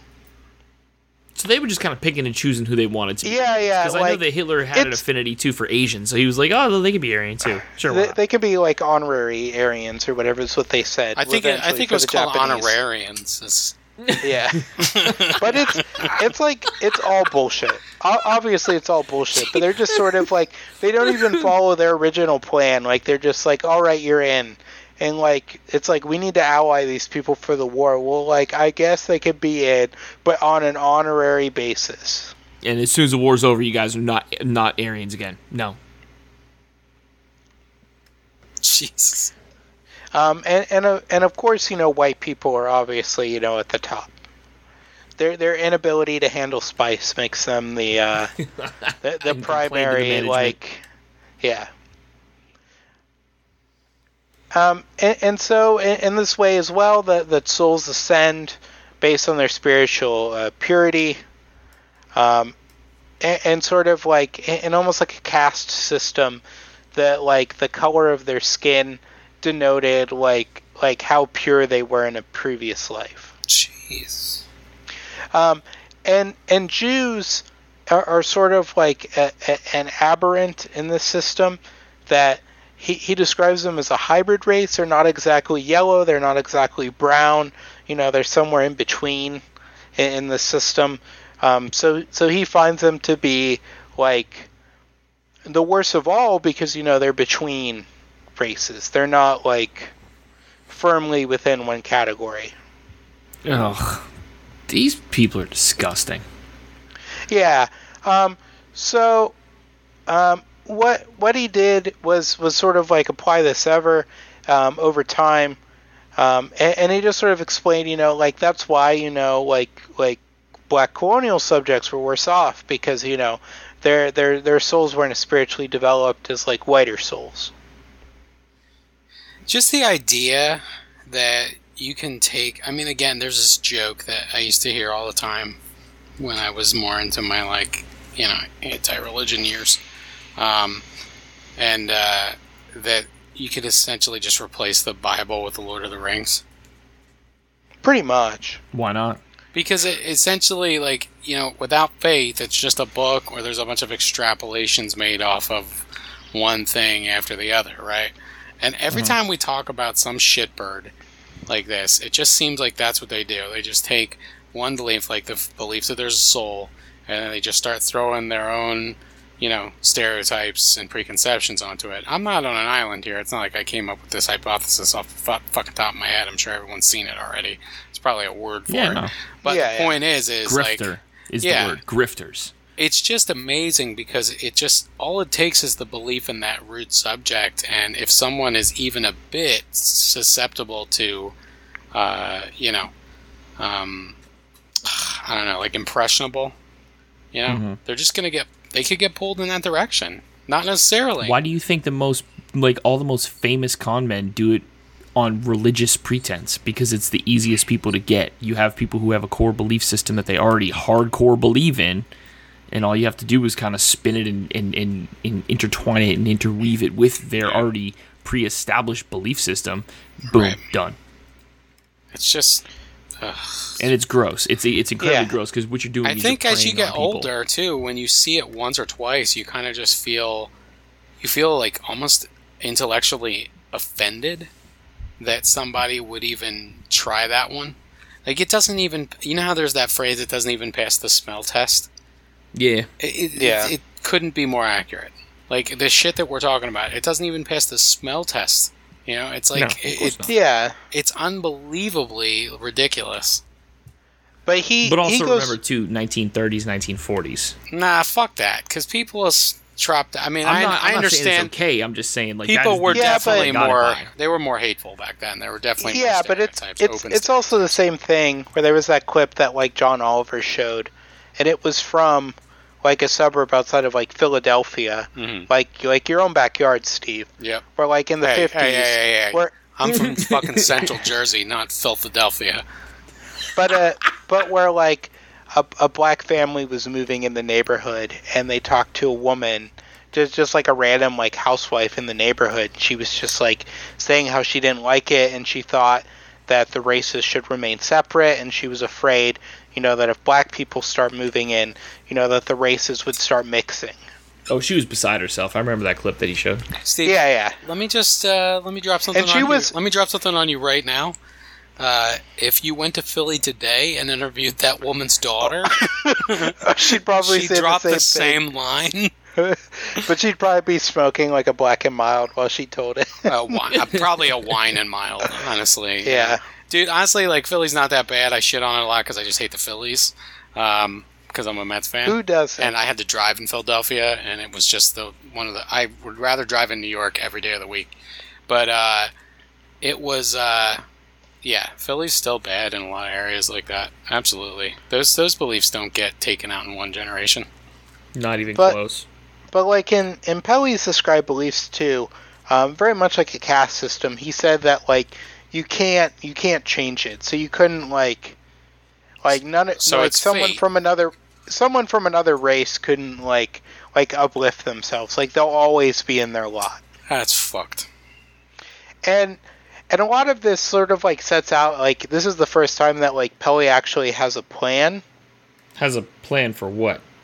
like like sort of like this, this sort of like sets down his actual philosophy like he had been very wishy-washy before but this actually set down like what he believed and what his party should believe Okay. um, and and Pelley would like also like ascribe a lot of his like failings in life to um to, to sort of things involved in his mission. Like he'd say, like for instance, his uh, marriage had failed, but he'd said it was due um, to the fact um, that his purpose in life wasn't to be married; it was to you know like uplift people. That sounds like an Alex Jones level excuse of why did you forget your children's names? Oh, I ate a big bowl of chili for lunch. So and and and he had a he had a daughter that died in childbirth, but he said that like his daughter like well she wasn't actually lost like she'll she'll be like reincarnated. So he used his own dead daughter as a pre as a prop piece in his fucking font Yeah. bullshit philosophy. Oh my god, dude! I don't even want to talk about this guy anymore. This guy's like next level gross. How big was this guy's movement at any given time? well, well, like I said, it was as at the most it was that that Five claimed thousand. fifteen thousand members and sixteen hundred votes. So what is where? What is his significance? Well, he's sort of this notable figure as like the fascist leader of the United States during World War II. And, and he also sort of says, you know, that this is all like everything happens for a reason, and that, that you should just let it happen. Well, He's well he this- essentially says that like you have to follow God's will. Okay, And, and he- of course, you he's have to God. remem- yeah, I and he's and he's like the mouthpiece for God. Ugh. I really hate this guy, and I really hate the fact that he was born in Massachusetts. But Do you- again, Lynn, Do you think that the? Uh, I'll let you go, but do you think that the the difference between him and a more like um, uh, like a religious figure with a larger founding is just just potentially a mistake of birth? I think his his beliefs are so far out there that most people don't agree with them, even from like a Christian standpoint. Sure. Like, if you look at what most evangelical preachers do, they're they're staying very close to like scripture to the point of very often like like just reading it very straightforward. Okay. Um, and and with him, you know, he's just very like free form. You know, he's combining all these spiritualist things. Like he, he's combining a lot of like new age, new age, like for that era, like sort of sort of stuff to his like beliefs. Okay. I, I see what you're saying. Um, and and after he makes this book, his his followers are, are reassured. Um, but but he also like sort of tells them, despite like all the all the failings he's having, you know, running for president and his problems with the government, that like they should they should just trust the plan. You know that everything is working according to God's plan. Oh my god. God's plan. Um, and, and he also says that he won't allow them to like deviate from his line. That he will not accept dissent. Really? Um, and and he also sort of proclaimed that like his leadership of the Silver Legion came directly from God. This is definitely a cult. Like this but isn't even. yes, it is. It is very much a cult. What but, level but of Pelley- asshole do you have to be to accept that this guy is telling you the truth? But like so, Pelley though, he, he's often afraid of like his organization.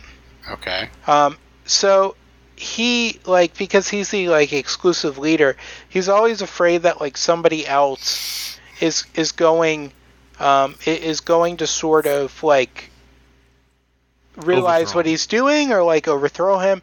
And and I sort of think this has to go back to like the I am movement that he's worried about somebody becoming like more popular than him. Um, yeah, well, isn't that that's his whole game, right? It's, pop, it's a popularity contest. Yeah, and and he sort of also builds it as well, like all these movements, you know, that they're there to combat a grave threat to the United States. Yeah, the, the page one of the fascist playbook. And and he also says too, you know, that that all of his followers know, you know, that there's this huge um, sort of conspiracy at the heart of the United States of like communism, hmm um, and, and and sort of like Jewish like communism that is that is sort of like forcing to like take over the country. Jesus.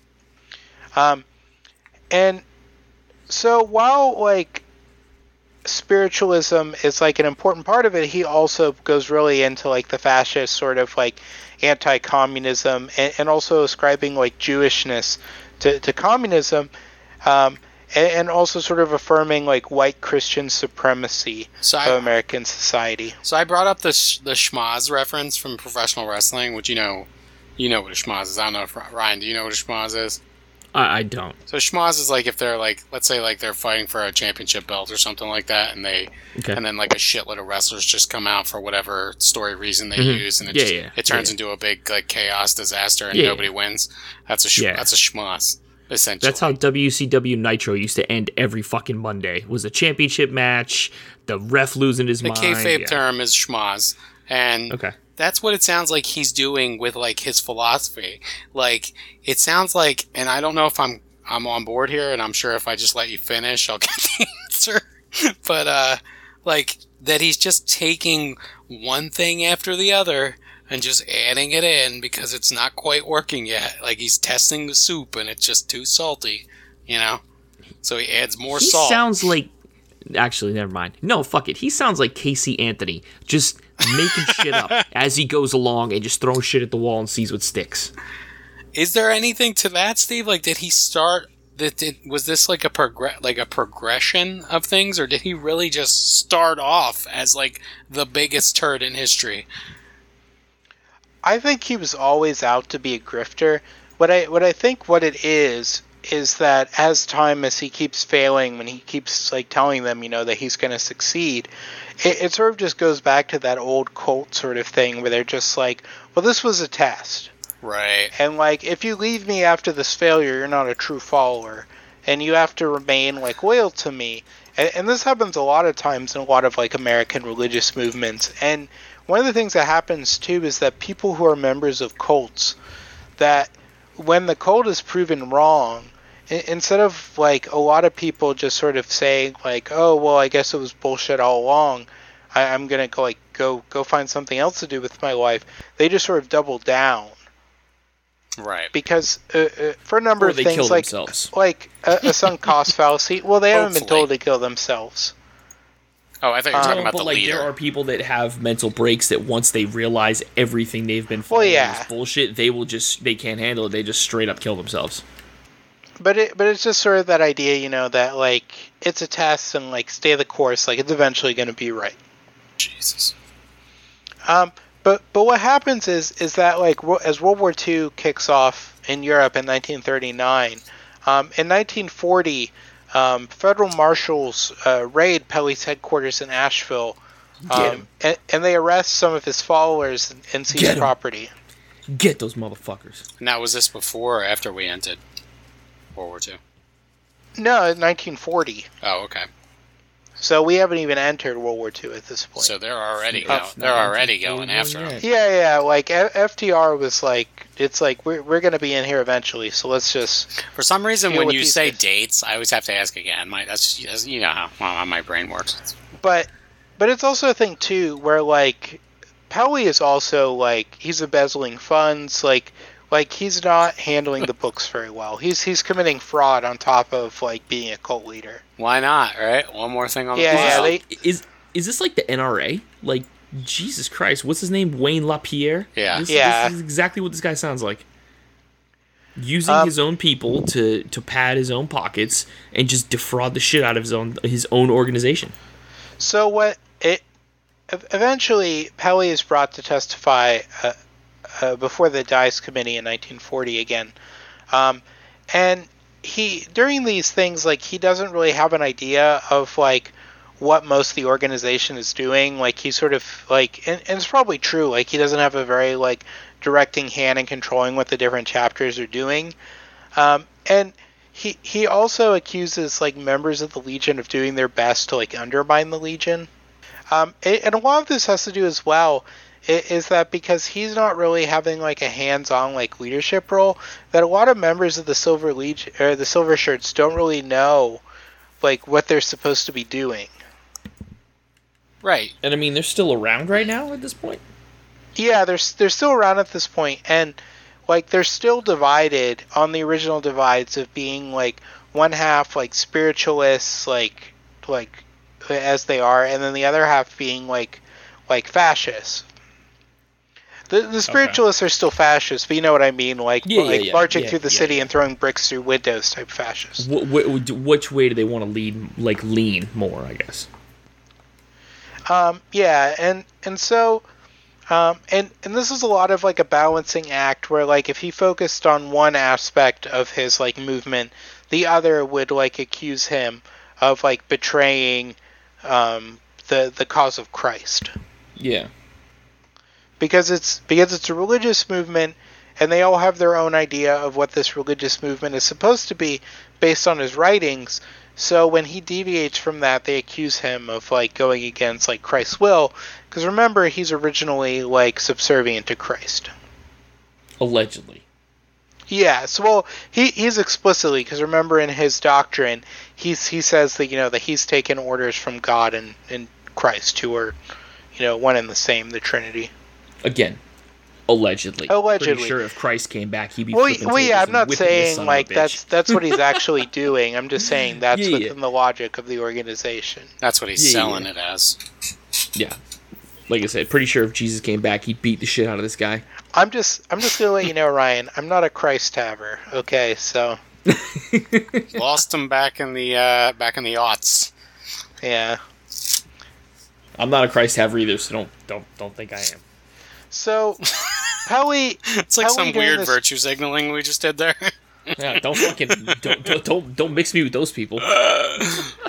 but Pelley sort of like goes on to to sort of continue like with running his organization, um, which causes more court battles, um, and he he becomes more and more inflammatory as the United States is drawn into sort of like uh, diplomatic conflicts with the Empire of Japan and Nazi Germany.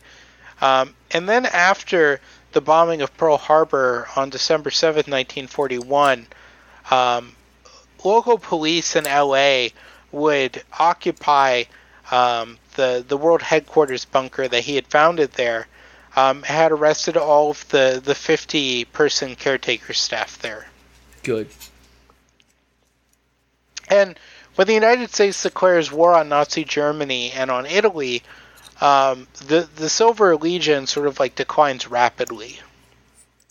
So they Um, they slowly slink back into their holes. Yeah, they just like when when the United States goes to war with like fascism, all the sort of like fascism apologists and lovers of the United States sort of like glom onto patriotism instead and sort of like turn on that. Like And then like Henry patriotism into fascism.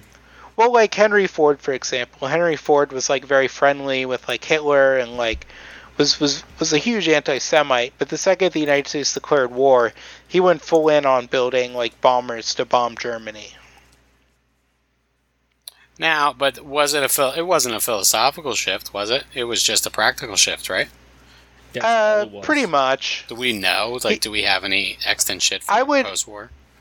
I don't I don't know about like uh, with Henry Ford, but but I would imagine it's just sort of the argument of that like he did like he didn't do it correctly. If you know what I mean. Oh God! Like- oh. like like sort of like that Pat Buchanan like well if they just did this like it would it would all be fine like I'm sure Henry Ford Like Oh, you know no. everything everything was great in Nazi Germany until you know they invaded Poland and declared war on on France and Great Britain. Wow. Um, but um, Pelley would, would sort of be like a, a proponent of like the American First doctrine of like um, isolationism, and, and he would continually call Roosevelt a warmonger. Um, so so Roosevelt has um, J. Edgar Hoover and the FBI go after. Uh-oh. Um, since the United States is at war with fascism, he decides, you know, to let the dog that is J. Edgar Hoover loose and go after Pelley. Um, and the FBI would sort of interview the subscribers to like Pelley's periodicals and, and sort of look into him. Um, but but soon after the uh, Pearl Harbor, um, Pelley disbands the Silver Legion, um, but would continue to attack the government in his magazine called Roll Call. Um, and the House of Un-American Activities would would sort of bring him up on this. Okay, so on- because of the shit he was saying in the magazine. Yeah, because the United States is at war and he's like making anti-war propaganda and, And and as sort much of as I hate to say this, right? And an enemy propaganda. Oh, okay, never mind. It, it's not just anti-war. He's also saying, you know, like, you know, like Nazi Germany isn't doing anything wrong. Oh, So, question: How how does how do we how do we feel about this just in the terms of freedom of speech and freedom of the press? Eh, You see how quiet you guys got? It's pretty fucked up. Well, right? I- I would say wanna- he's you under- want to say, "Yo, like protect this man's rights," but also, man, fuck this piece of shit. He's also undermining the war effort. Like, Yeah, there it's a little bit from different. from a legal from a legal standpoint. Like, you have freedom of speech, but you also suffer from the repercussions of freedom of speech. So just because he can publish, you know, his beliefs in roll call or whatever, um, doesn't mean that he should be, you know, protected from airing those beliefs. No, but he definitely shouldn't have like go to jail for it. yeah, but I think the context is important here. I mean, we're at war. And I want you guys to understand, I'm throwing up in my mouth even Yeah, considering. I understand. Well- you're, you're drawing a hypothetical. I we'll, get it. we'll we'll get to what what actually happened to him and like what actually put him away. okay. Okay.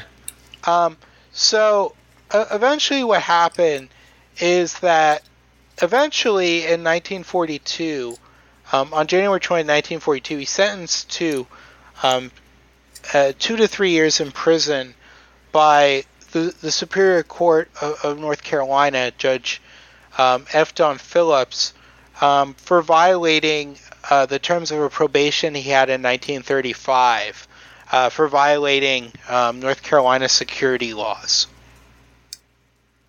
Okay. Huh. So basically, they got him like Capone on some other bullshit. And eventually, what happens is is that um, initially the judge would suspend the suspend the um, the the conviction pending good behavior.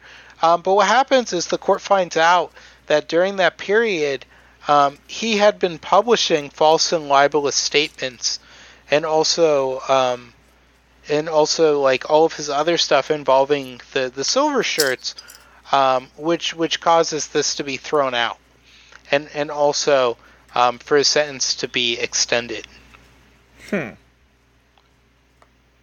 Um, and and also too, um, in, in one of his issues of Roll Call, um, he says that the attack on Pearl Harbor was was much worse than the government claimed.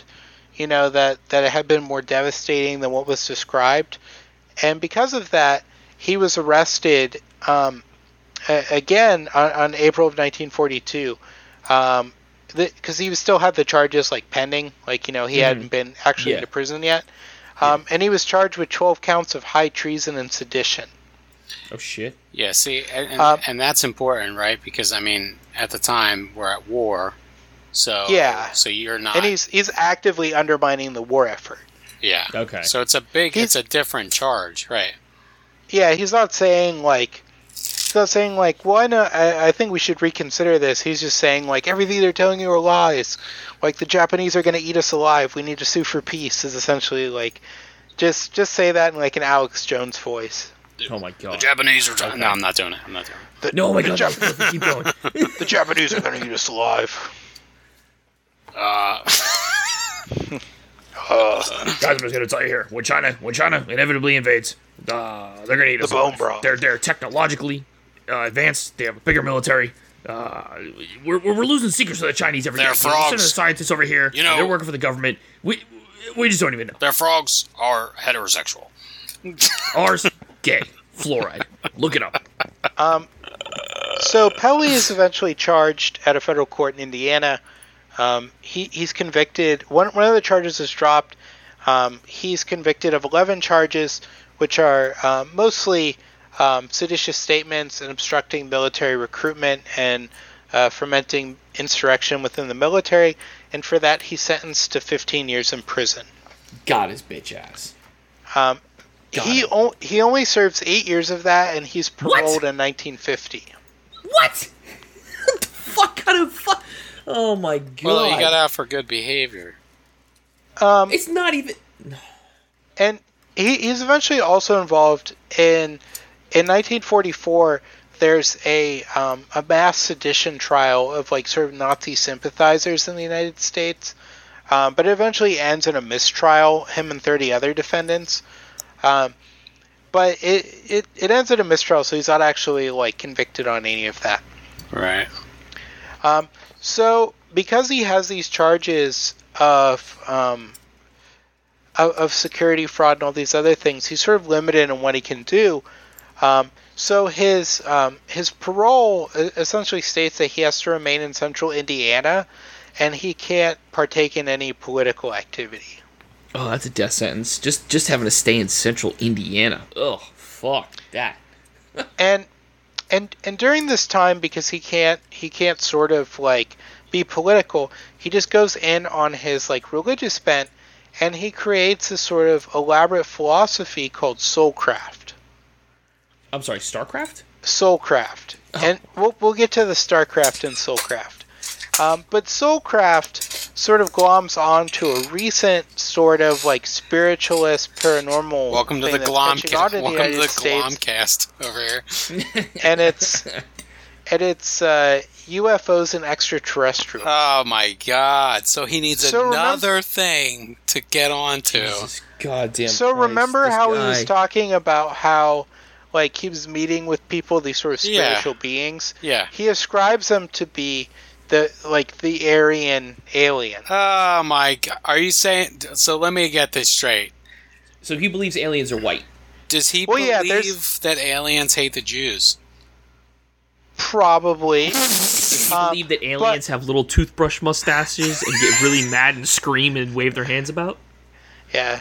Did Kinda look like- aliens invent Kind of look like Vitamolten? Taika Waititi. Yeah. um, he Uh. like he, he sort of spins this thing about like these visitors and how they're actually the ascended masters and they came to earth um, and this is this um, and, and he publishes this in a book called starguess and, and starguess sorry. becomes Did nominal you say stargasm? starguess Oh, Stargasm. Why do I feel thought you like you Star- haven't? Why do I feel like you've made that mistake before, where you thought he said stargasm?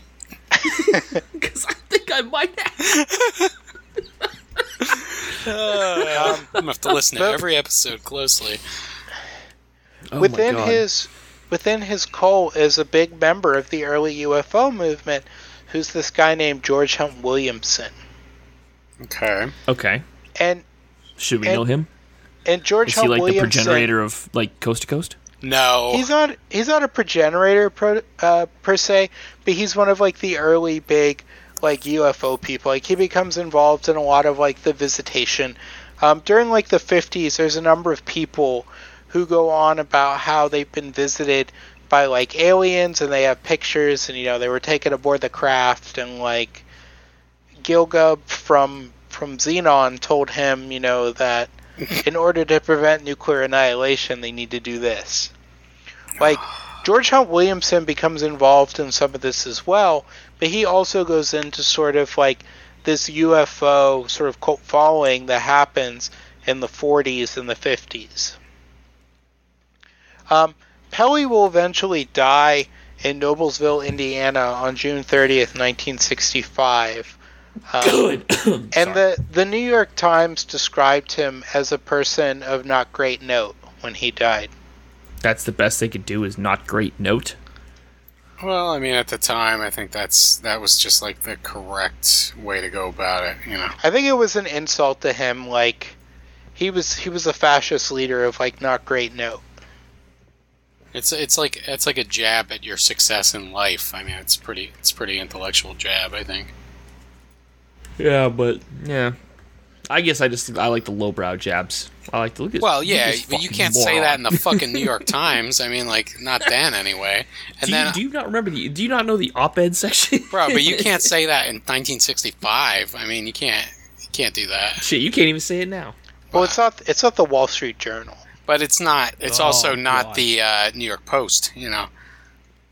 So Um, but if you want to read Starguest, it is available online. I'll be over here not reading it. Uh, yeah, no, thank you. I'm good. yeah, I didn't read any of his short stories, but I did scroll through Starguest Yeah. and, and some of his other things are on they're on archive. Oh, really? Um, okay. and, and a couple and a couple academic, um, like sort of university websites had it because he does relate into sort of like the psychology of like the UFO movement. Like I did find a paper on sort of going through like the eras of, of sort of like the thinkers that influenced it, and there was like a section on Pelley.